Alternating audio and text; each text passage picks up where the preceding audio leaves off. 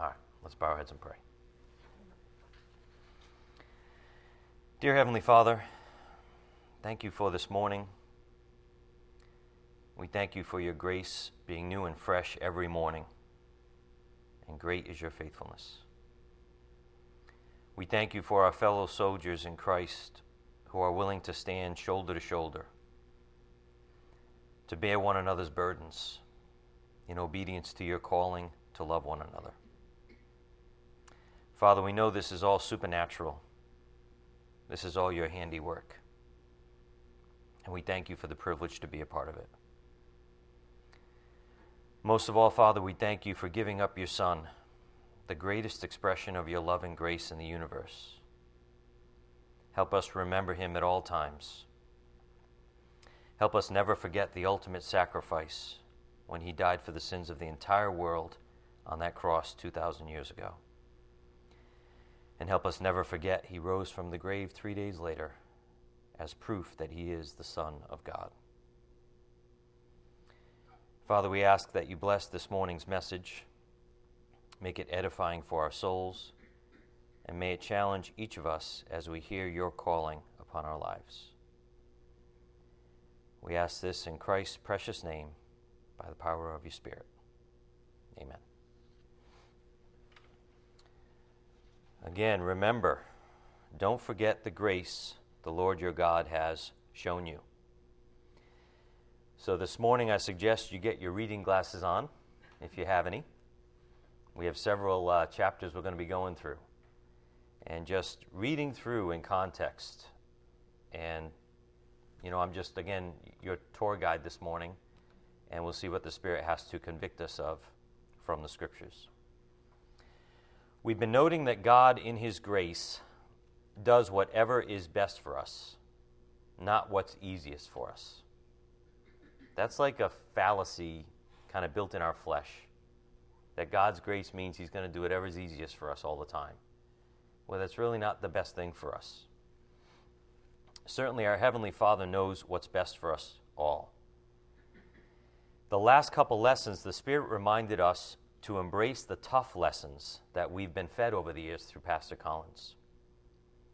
If you've been sticking with it, and if you're honest, you're very grateful for all the Spirit has revealed to us, setting us free from various bondages and giving us the full picture of the gospel itself. But, how did these things come about? How did we get to where we are today? With our understanding of the big picture even more. It took tough lessons from the Spirit. It took weeding out a bunch of garbage in our souls. And it was painful, right? It took scraping away garbage and lies and things in our souls that shouldn't have been there. But now look where we are. And this is a great example of how the tough lessons are no less grace than the quote unquote easy lessons. And you know, today you might think today's an quote unquote easy lesson, talking about the grace of God. But there's a challenge, as you're going to see, built into it uh, to not forget these things, or there are consequences. But without the tough love of the Spirit telling us the truth, we wouldn't have the wisdom He's given us right now. Right? We needed that. We're no longer trapped into certain man made doctrines. So we must remember where we came from and be grateful. We've been blessed to see the results of God's grace being honest with us. Think about it that way. We've been blessed to see the results of God's grace being honest with us. Do you really want to go to church and be lied to? Do you really want to go to church and be coddled and told all the nice things and, and you know, never a negative word? Um, do you want to soften? You want the Spirit to soften the areas in your life where you're wrong? Where you need to open your eyes? I would hope. None of you want that. And that's why you're here. We've been blessed to see the results of God's grace being honest with us over the years. That's grace. Thank God He's not accommodating to man but He's willing to do whatever's best for us, even if it hurts. because He knows it's all good in the end. It's all for our benefit in the end.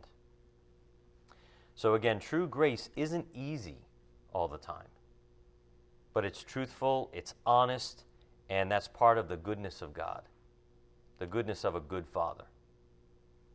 So, on the board, we've been talking about grace and how God will humble us if we aren't already humbled. He'll do that for you, even though it's going to be painful at times. That's grace. And that grace is designed to produce something, namely humility, that opens you up to even more grace. In other words, if God doesn't humble us, we won't be able to receive the greater grace He wants to give us. And what a shame that would be. You know, think of door number one and door number two, right? Door number three. Let's make a deal. Remember that show? Well, how many of you want to settle for the vacuum cleaner when there's a car behind the other door? And God's saying, I want to give you the car behind the other door, but you have to accept that first. You have to accept whatever grace I give you now, even though it might be painful. You might have to say no to that little thing in your life, that vacuum. Ladies can appreciate this, I guess. That awesome vacuum. You might have to say no to that and say, I'm okay without it. I don't need it. And then God can open up greater things to you. But He has to humble us first. How many times on the board does He have to humble us first? So that we're open and ready to receive more grace. So, again, let's be thankful for His grace telling us the truth. His grace cares about what's truly best for us. On the board, let's be thankful as we finish Thanksgiving weekend. Let's be thankful. What a wondrous Father we have above. Even though we can't see the end results as we go through the tough lessons, look how far He's taken you or us. While you're going through it, you can't see the results. It takes faith, trusting God. But look how far He's taken you so far. You're still alive, aren't you? So, this is an introduction to our topic today. Remember, don't forget the grace the Lord your God has shown you. This is a warning found throughout Scripture, stated both ways remember and don't forget. Because there are consequences when we don't remember, when we do forget. So, you know, just some questions to get you thinking a little bit here. Do you remember all that the Lord has saved you from? Maybe you do when you stop and take the time to think about it. But do you remember all that the Lord has saved you from on a daily basis? Do you remember what you were before Christ? Do you remember your sins and failures that He's forgiven you? Maybe it'd be good to count them and list them. Do you remember the situations He rescued you from? Maybe even times you should have been dead. I can think of a few times that I could have or should have been dead. And only God's grace, I believe, rescued me out of those situations. And those are the things that we have to look back to and say, wow, as you start to get a little puffed up in your life. Wow, you know what? I remember that time that I should have been dead, that I deserved to be dead, maybe for doing something stupid or whatever. And God somehow just whisked me away, took me out of it. And that's why it's good to take the time to remember these things. And when we get so busy with life, we get so wrapped up in the things that we have and the blessings of God, even, that we forget to remember these wonderful things that ground us, that keep us in the truth, so that we don't buy the lie, and so that we don't live a life of deception.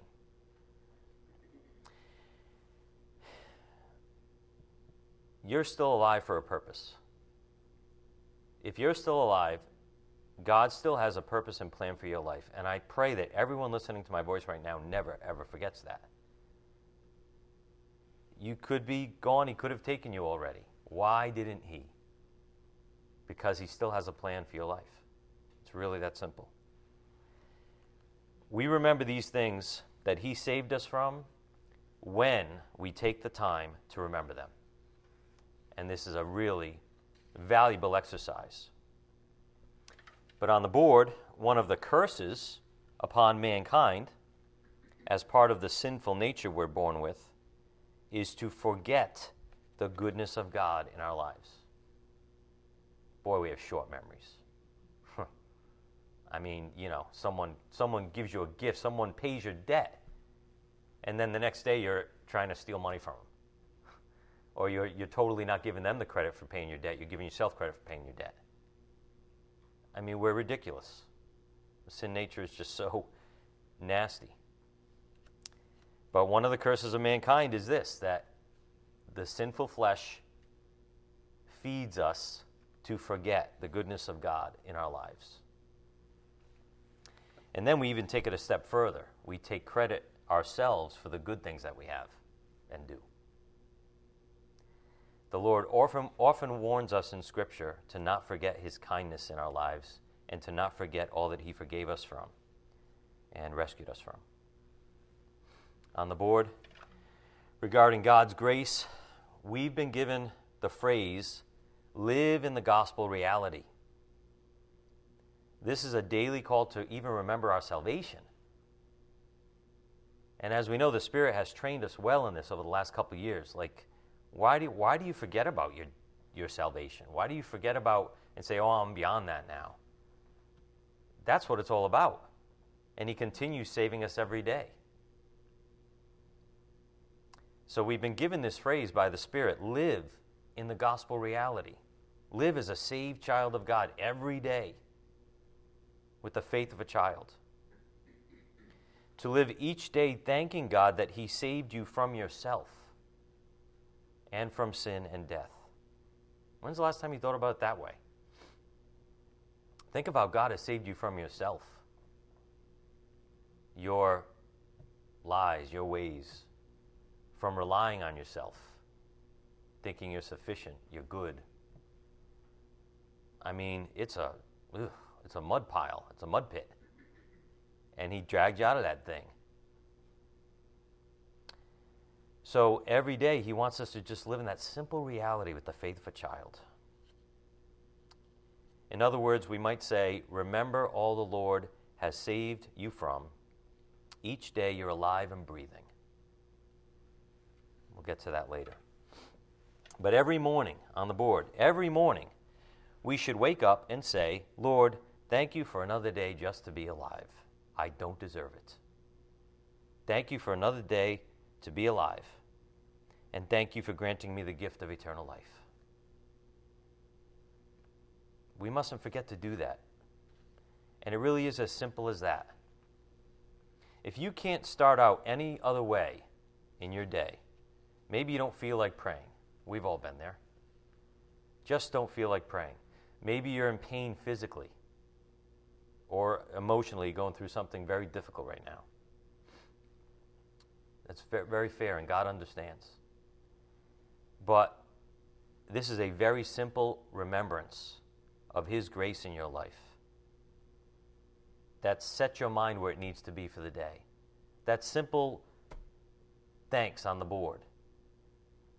Anyone can do that in any condition. That's all He wants from us is a grateful heart. And that sets our mind for the whole day to realize we're nothing without Him and to remember the goodness of God. And we know the Lord is so patient with us, isn't He?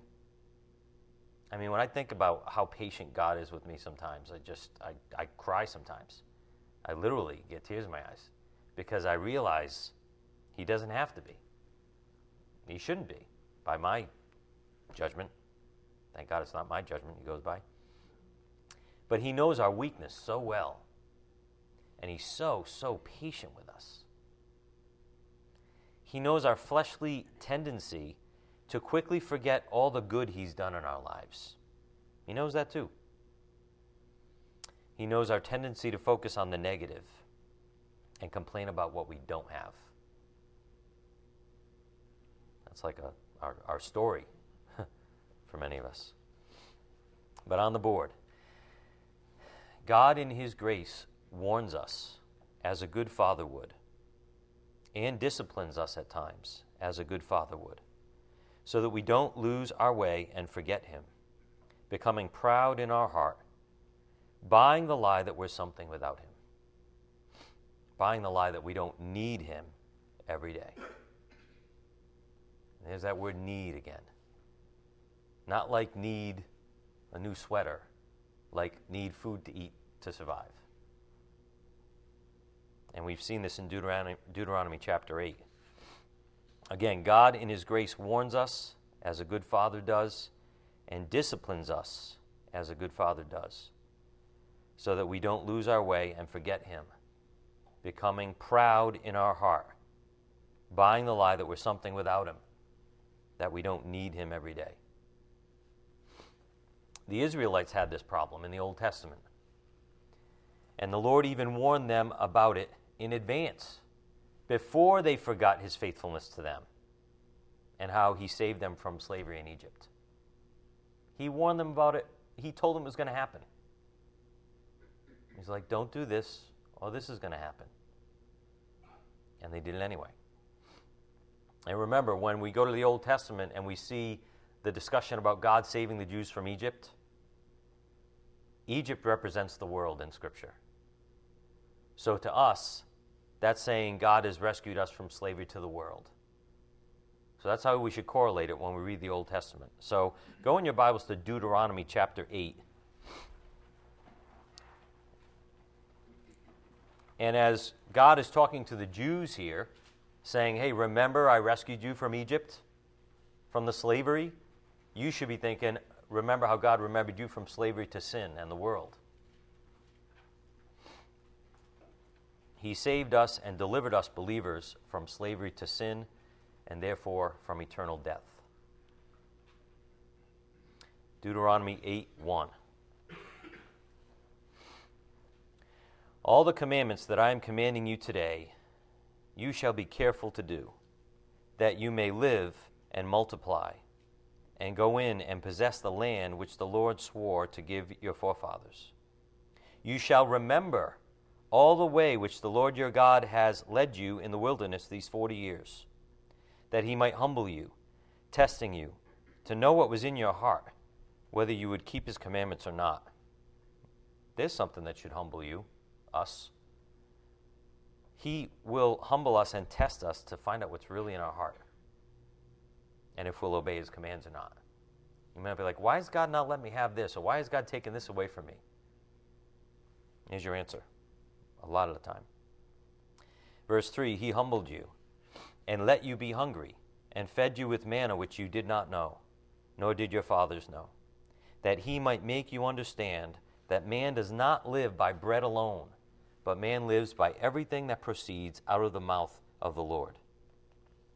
Your clothing did not wear out on you, nor did your foot swell these 40 years. In other words, remember those grace provisions I gave you? Remember, the Jews were wandering in the desert for 40 years before God let them go into the promised land. And God's saying, Do you remember how I provided? I didn't even let your clothes wear out and your feet didn't even swell with all that desert walking? That was me. Do you remember? Look at verse 5. Thus you are to know in your heart that the Lord your God was disciplining you just as a man disciplines his son. Therefore you shall keep the commandments of the Lord your God, to walk in his ways and to fear him. For the Lord your God is bringing you into a good land, a land of brooks of water, of fountains and springs, flowing forth in valleys and hills, a land of wheat and barley of vines and fig trees and pomegranates, a land of olive oil and honey, a land where you will eat food without scarcity, in which you will not lack anything, a land whose stones are iron, and out of whose hills you can dig copper. When you have eaten and are satisfied, you shall bless the Lord your God for the good land which he has given you. Again, verse 10 When you have eaten and are satisfied, you shall bless the Lord your God for the good land which he has given you. In other words, remember to thank Him for the grace provisions. Verse 11 Beware that you do not forget the Lord your God by not keeping His commandments and His ordinances and His statutes, which I am commanding you today. Otherwise, when you have eaten and are satisfied and have built good houses and lived in them, and when your herds and your flocks multiply, and your silver and gold multiply, and all that you have multiplies, then your heart will become proud, and you will forget the Lord your God, who has brought you out from the land of Egypt, out of the house of slavery. He led you through the great and terrible wilderness, with its fiery serpents and scorpions and thirsty ground where there was no water. He brought water for you out of the rock of flint.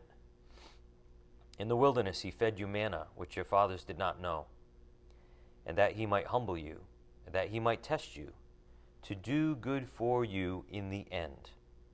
There's our reminder that even God's discipline is grace. His grace does what's best for us, what's good for us in the end. Verse 17. Otherwise, you may say in your heart, My power and the strength of my hand made me this wealth.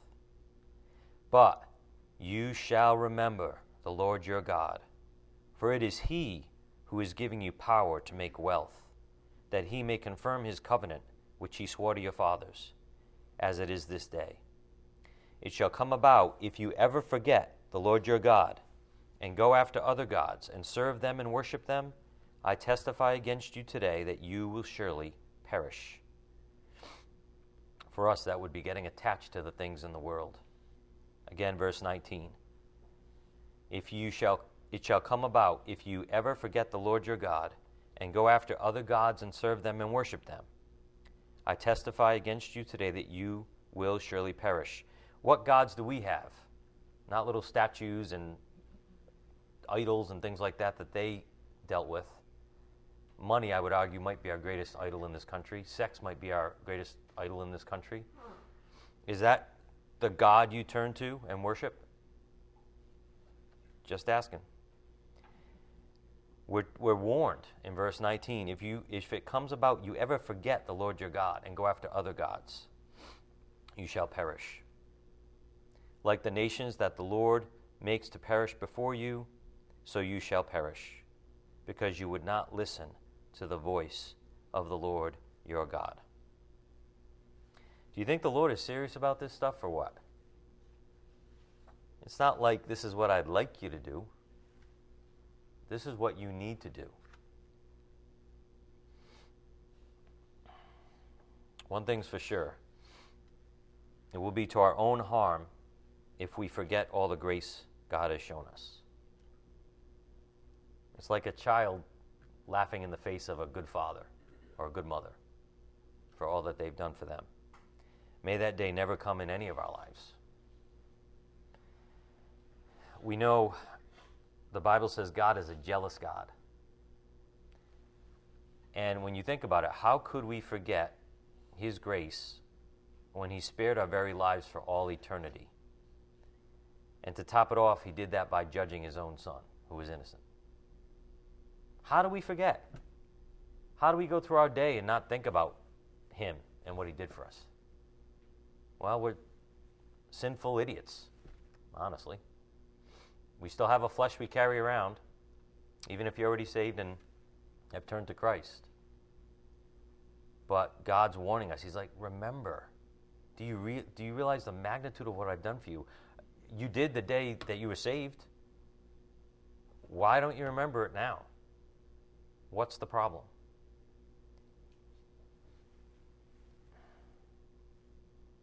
Go to Deuteronomy 4, verse 9.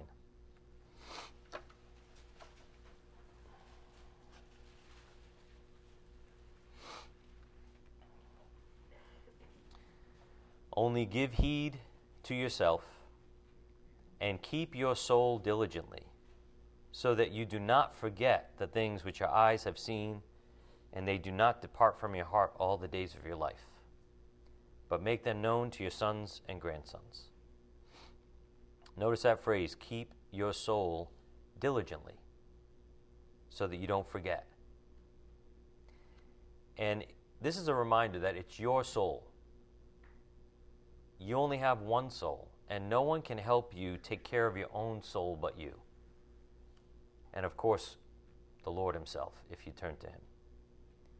But it's your soul, and we're actually told here keep your soul diligently. In other words, this is for you, this is a command to you.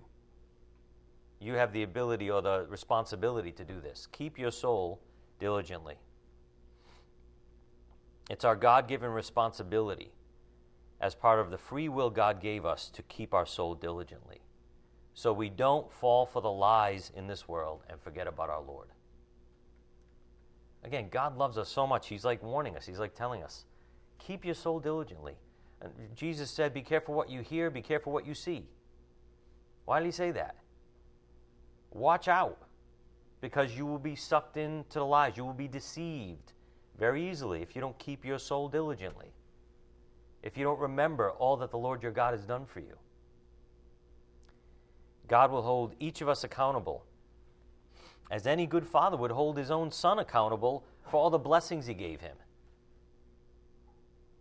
With blessing comes responsibility, right? What God has done for us is awesome, beyond words, when you think about eternal salvation and yet we live for ourselves. So what's the what's the, the protection against that? To be humble every day and remember what the Lord your God has done for you.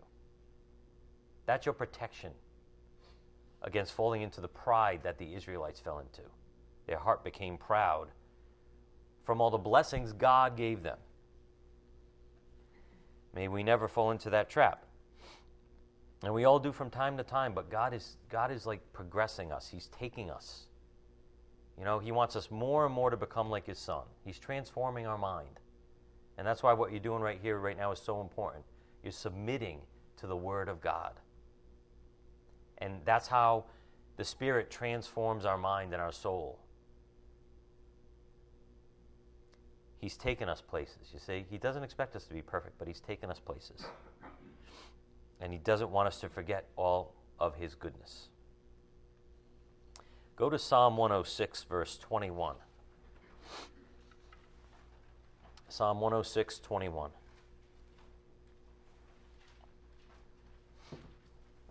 It's your soul. No one can guard it for you.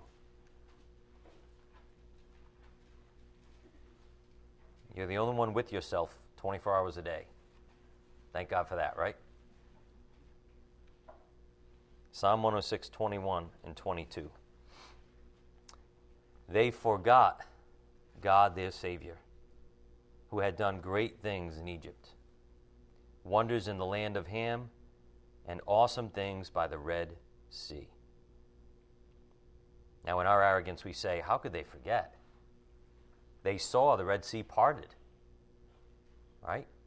They saw the plagues in Egypt. Well, as the generations passed, they didn't see it with their own eyes. The grandsons and the great grandsons of those Jews that were saved from Egypt, they were told about these things. So let's not get all arrogant as we forget the blessings God has done for us. One of the greatest prayers any of us could probably pray is found in Proverbs chapter 30. Go to Proverbs 30, verse 7.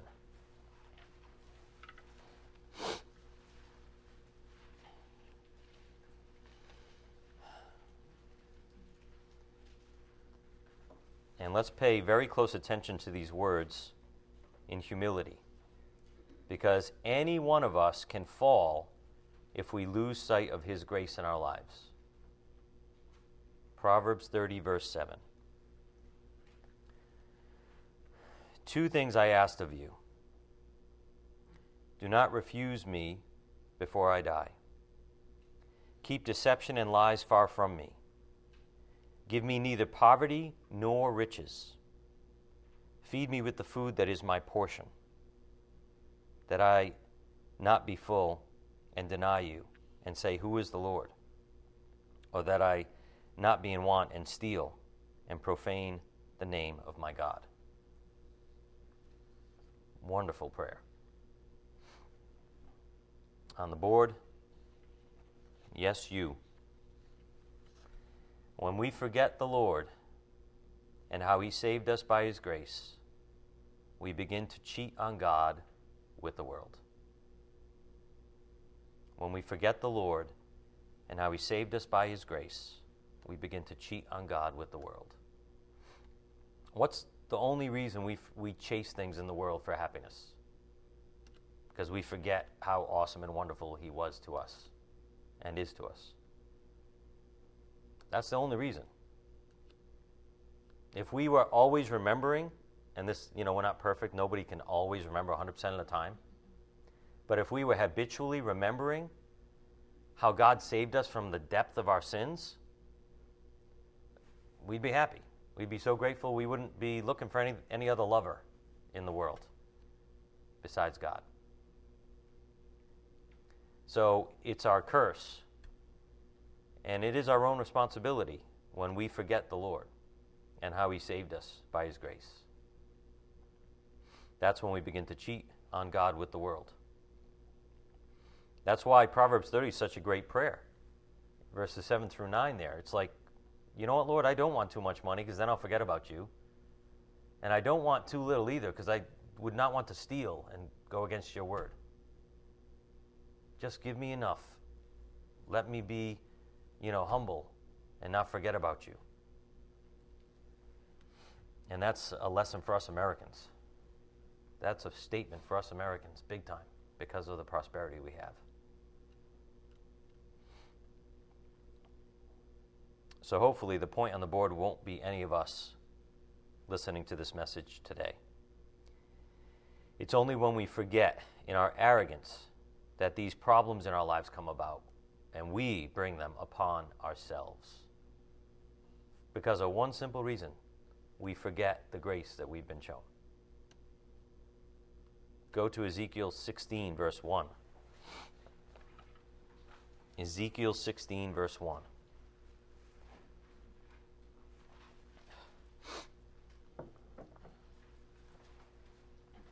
Now, this passage gets a little bit graphic, so to speak, but God has a way of doing that to open our eyes and remember how wretched we really are without Him. Ezekiel 16, verse 1.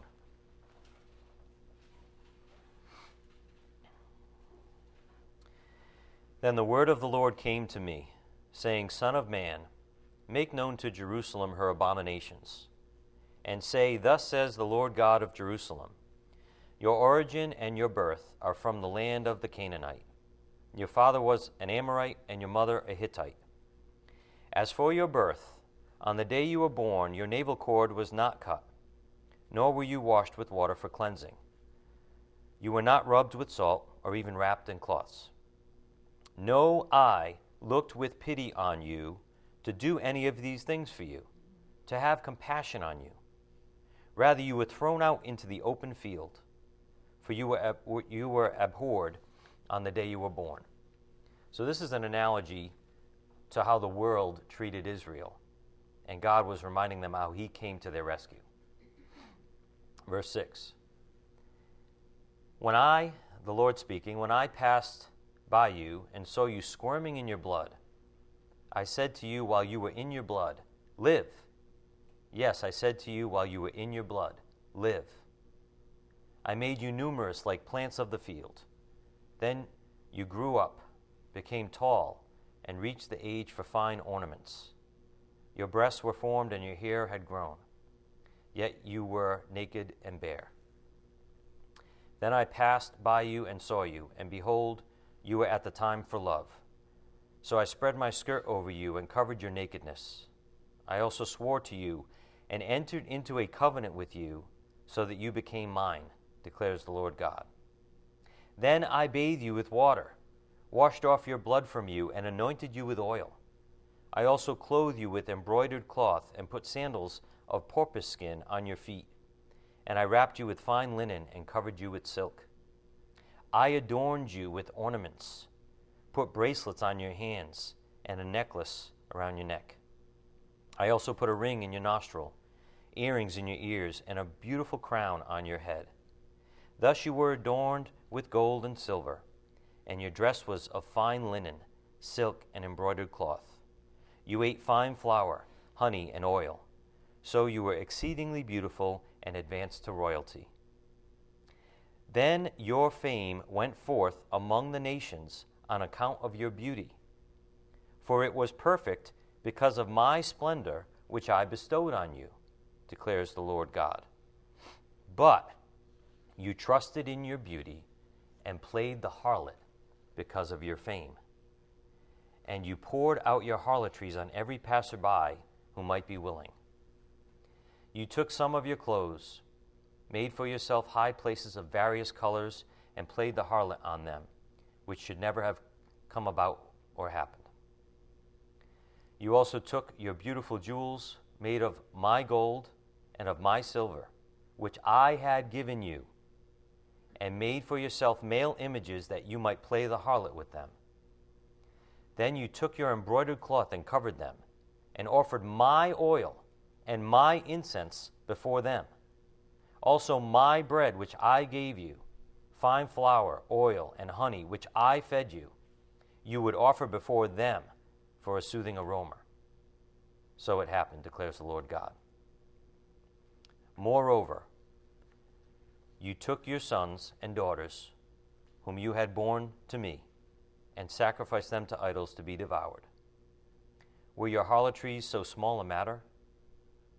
You slaughtered my children and offered them up to idols by causing them to pass through the fire. Besides all your abominations and harlotries, you did not remember the days of your youth when you were naked and bare and squirming in your blood. How far did God take the Jews? From death, from no love, from abandonment, to royalty. And then they forgot the days of their youth. And we all do that, right? We all forget how gracious God has been to us, even though we don't deserve it. And think about it if you're a believer in Christ, you belong to God. We're His creation, but now we're also His children by grace through trusting in Christ. So remember the hopeless place God rescued you from. Remember, Ephesians says you were dead in your trespasses and sins.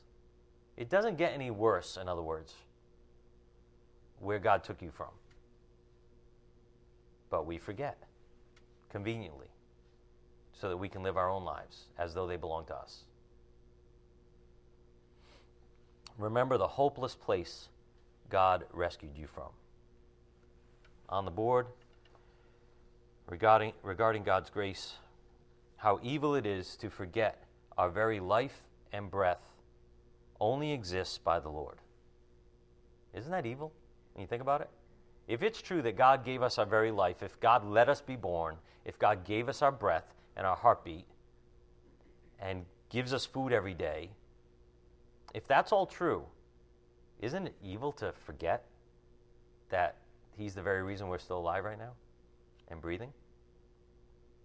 Satan would love us to forget this each and every day.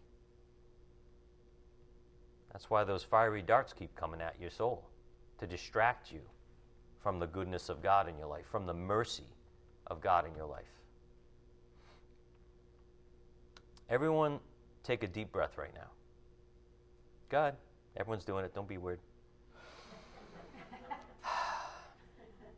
take a deep breath, really. That breath that just came out of your mouth was by the grace of God. And He can shut it off anytime He wants. He can snap the heartstring, as the Bible says, anytime He wants. Every breath that we breathe, our, our vision, all of our senses, are gifts from God. But we quickly forget. Again on the board, how evil it is to forget our very life and breath only exists by the Lord. Satan would love us to forget that each and every day. We act like spiritual teenagers forgetting the grace and wisdom of our Heavenly Father, causing discipline to come upon us and wake us up. Unless we humbly remember the grace the Lord God has shown us each and every day. And that's maturity. That's like a mature child of God. How do you be mature? Have the faith of a child. Okay? You want to see how God thinks as opposed to us? Remember each and every day, one day at a time, the grace the Lord has shown you with proper fear, respect, and humility. And that's a mature child of God. On the board, it says in Psalm 103, verse 1 Bless the Lord, O my soul, and all that is within me. Bless his holy name. Bless the Lord, O my soul, and forget none of his benefits. Forget none of his benefits. And notice it says, Bless the Lord. On the board, the word bless is the Hebrew word borak, and it means to kneel. By implication, to bless God as an act of adoration. Might we say, remember to bless the Lord? Don't forget to bless the Lord, to praise Him for the grace, for all of His benefits. Turn your Bibles to Revelation 2, verse 1.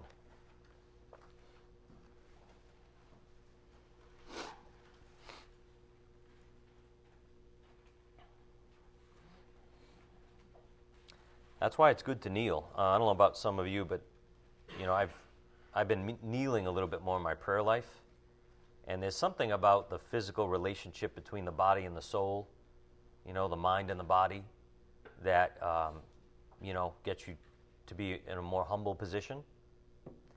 But um, you know, take that for what it's worth and pray about that.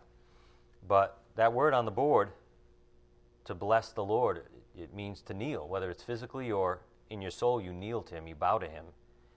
By implication, to bless God as an act of adoration. So, in other words, don't forget, bless the Lord, praise the Lord, and forget none of his benefits. Revelation 2, verse 1. To the angel of the church in Ephesus, write The one who holds the seven stars in his right hand, the one who walks among the seven golden lampstands, says this I know your deeds, and your toil and perseverance, and that you cannot tolerate evil men. And you put to the test those who call themselves apostles, and they are not, and you found them to be false. And you have perseverance, and have endured for my name's sake, and have not grown weary. But I have this against you, that you have left your first love. Therefore, remember from where you have fallen and repent and do the deeds you did at first. Or else I am coming to you and will remove your lampstand out of its place unless you repent. Verse 4 again, but I have this against you, that you have left your first love. Therefore, remember from where you have fallen. Like the Jews when they were this baby unattended and tossed aside in the wilderness that God came in and rescued and not only made healthy but brought to royalty. That's we're in the same boat, folks, when you consider where we were in sin and death, under condemnation, guilty in God's eyes, without hope. So, if that's what He rescued us from, why do we forget our first love for Jesus Christ? We forget from where we've fallen. We forget all the guilt and wretchedness that God saved us from. And so he calls us to repent, to admit our guilt and turn back to him in humility, remembering all the grace he showered us with over the years, remembering all the things he saved us from over the years. Remember the grace you've been shown. Look at Revelation 3, verse 1.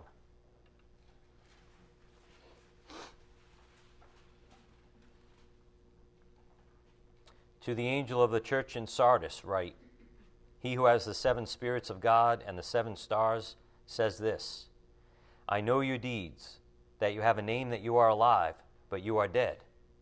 Wake up and strengthen the things that remain, which were about to die.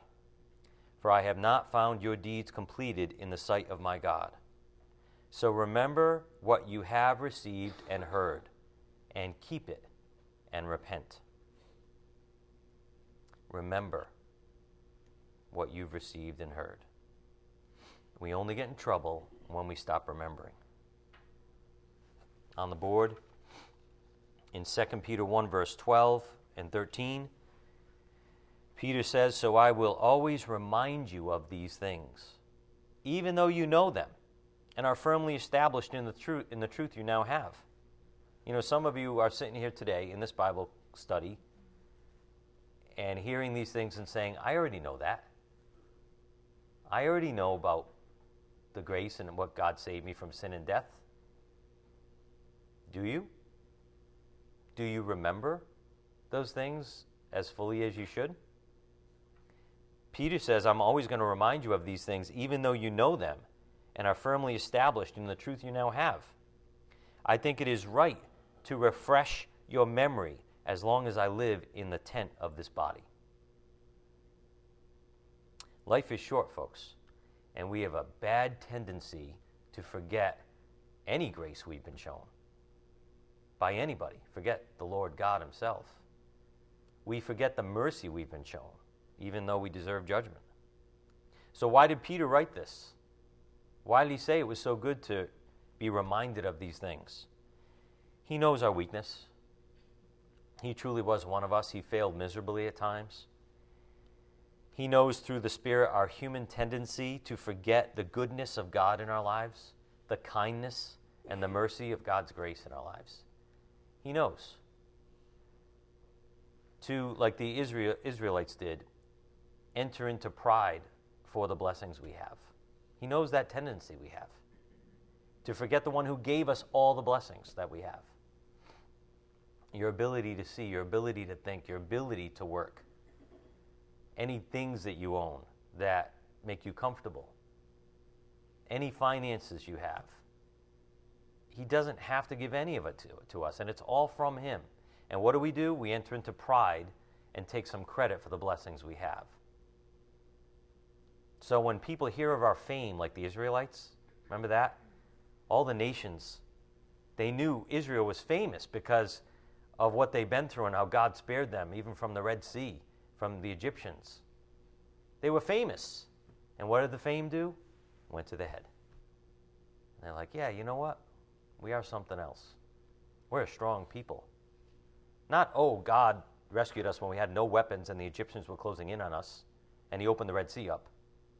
No, generation, time passes, time passes. We forget. You say, you know what? We were a good army. We're good fighters. And there's the pride sneaking in. And we all do that to our God, right? Let's be honest. Let's not condemn ourselves. That's not what God wants. He wants us to be honest with Him and with ourselves. We all do that to our God we forget the one who gave us the blessings. And this is why we should thank God every time our pastor reminds us of certain principles, which the Spirit wants him to repeat in various ways. Because those are the things that save us, those are the things that deliver us. Many times you think you're delivered and you're not. You're not there yet. You might have the knowledge, but you haven't fully accepted it humbly yet.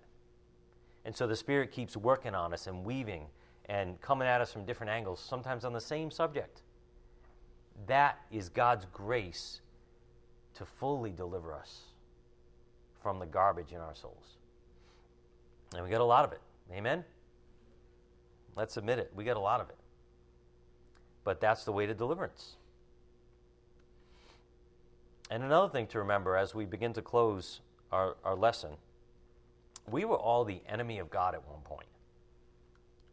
Do you forget that too, that God considered you his enemy because you were a sinner? Do you forget that? Or do you think, oh, I was a pretty good person, so, you know, on the board God's grace. God reached down and saved us while we were his enemies, according to the scripture. That should be the root of all of our remembrance of God's grace. That that was our horrible position to be in. Considered enemies of the living God, the one that even gave you life. Romans 5, 6 through 10, and Ephesians 2, 1 through 6. That's living in the gospel reality. Remembering God saved us from the depths of sin and death, from enemyship. How does an enemy who rightfully should have been destroyed forget the grace and mercy that he's been shown and being allowed to live? And in our case, even being given new life. How does an enemy forget that type of mercy? We're sinners, right? I mean, think of an army, uh, and this happened to the Jews throughout the Old Testament. Think of an army where the Jews maybe, you know, had a certain nation that they did not totally destroy, that they let live.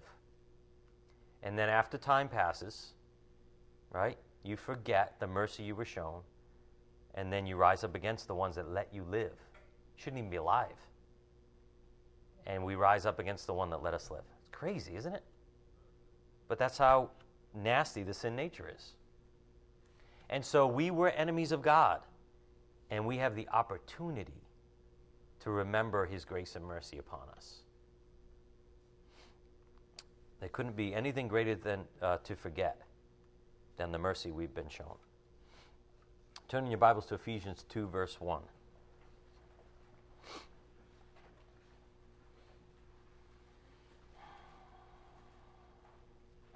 Again, remember where God has taken you from, how God has rescued you from that abandonment on the side of the road, so to speak, squirming in your blood, as Ezekiel said. I mean, let's be honest. There's nothing good about us. Ephesians 2 1.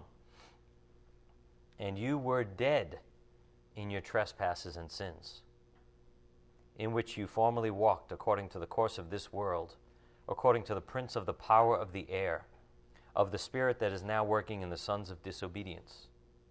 Among them we too all formerly lived in the lusts of our flesh, indulging the desires of the flesh and of the mind, and were by nature children of wrath, even as the rest.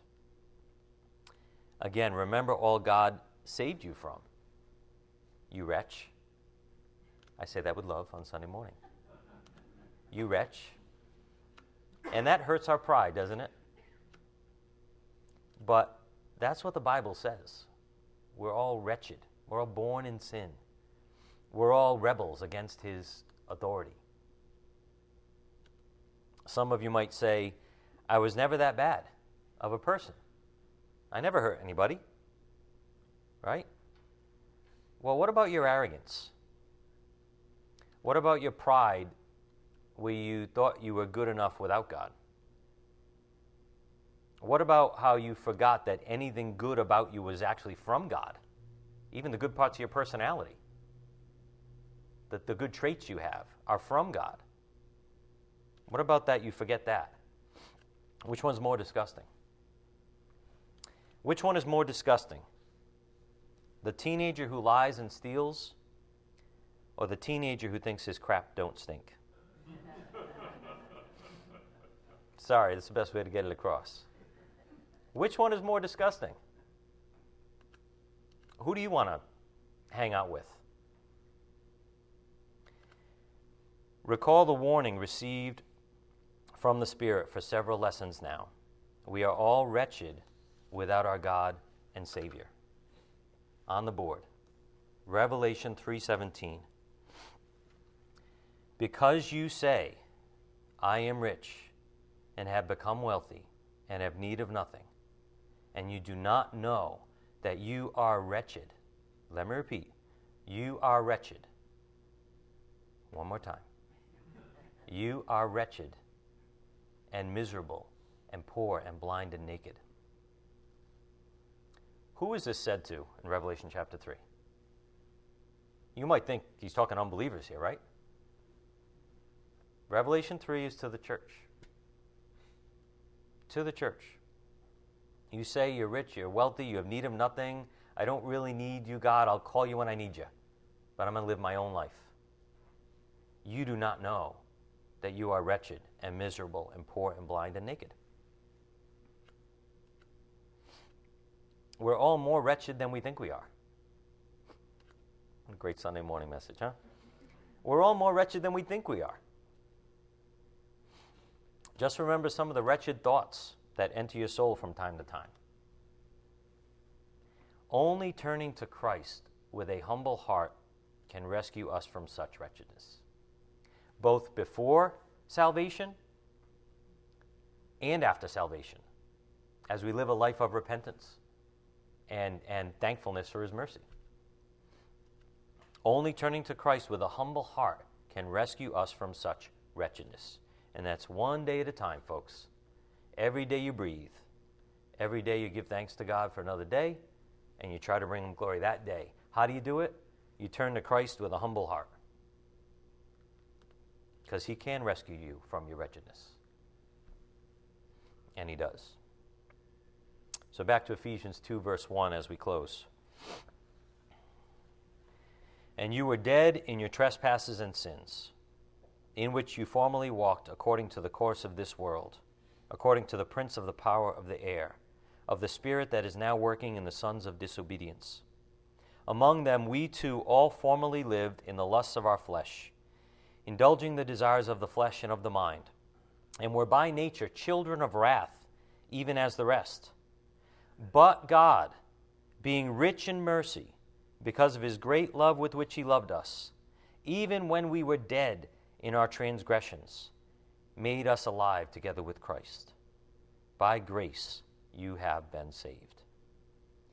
And raised us up with him and seated us with him in heavenly places in Christ Jesus, so that in the ages to come he might show the surpassing riches of his grace in kindness toward us in Christ Jesus. For by grace you have been saved through faith, and that not of yourselves, it is the gift of God, not as a result of works, so that no one may boast. For we are his workmanship, created in Christ Jesus for good works, which God prepared beforehand, so that we would walk in them. Now, verse 11, as we close. I know you're tired and stuff, but pay attention. Verse 11. No, this is very important.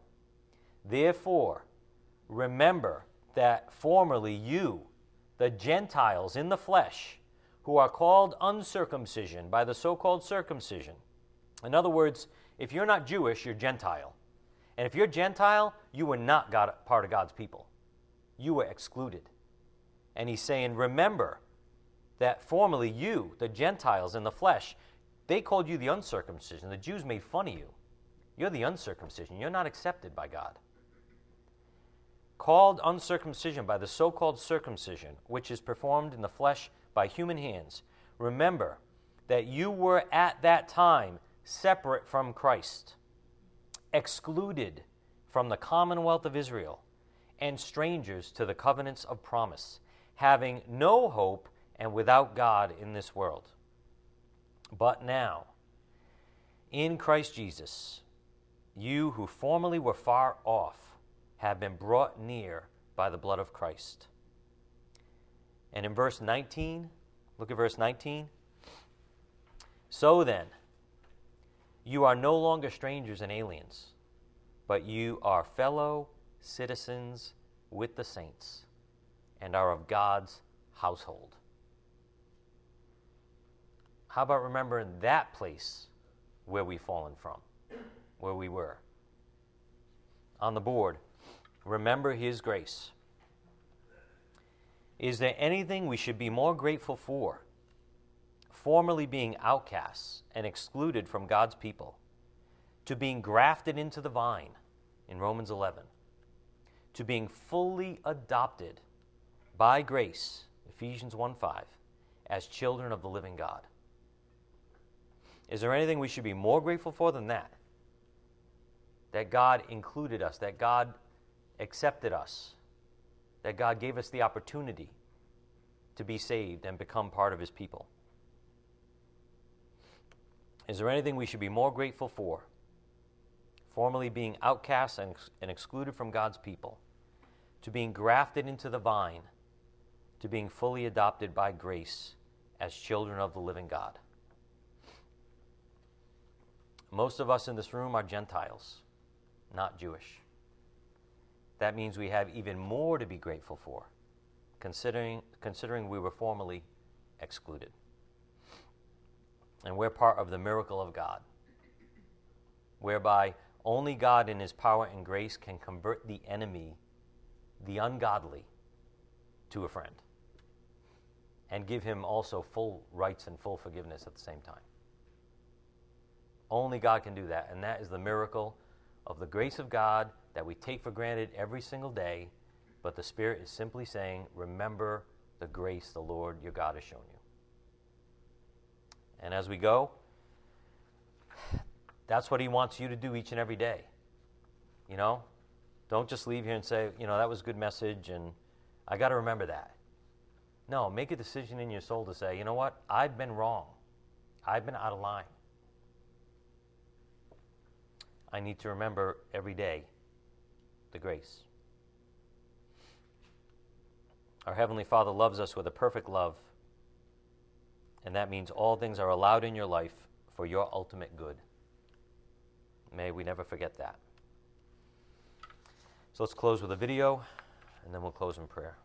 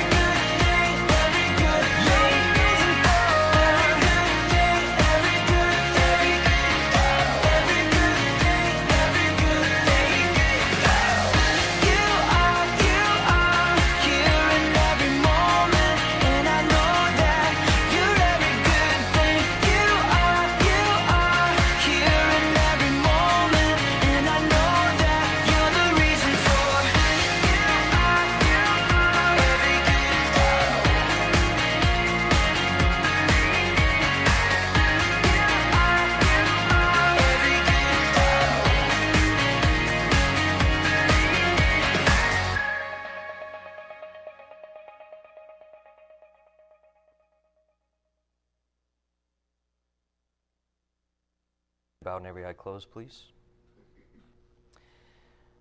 Father, we thank you again for this morning's message, for helping us remember that all good things come from you, our Father above, and that all good things aren't always the easiest things, but they are the best things for us. We thank you, Father, for your endless love revealed to us in many forms of grace in our lives. We praise your name, and please help us forget none of your benefits and give you glory for our very lives and breath each day. And if anyone is listening to my voice right now who has never trusted in the Lord Jesus Christ to save them, I'm here to remind you that you are a sinner and you have no hope of saving yourself. Jesus tells us to deny ourselves, to pick up our cross and follow him. And that begins with admitting you cannot save yourself. No man is good enough. Jesus also said, Repent and believe the gospel. He is the way, the truth, and the life, and no one goes to the Father but through him. So now is your chance to humble yourself before him Trust in the Lord Jesus, and you will be saved. Father, may you bless all of us traveling from this local assembly. We ask that you help us bring these principles out to a lost and dying world that needs it so desperately. And help us remember your grace each and every day, Father. It's in Christ's precious name we pray by the power of your Spirit. Amen.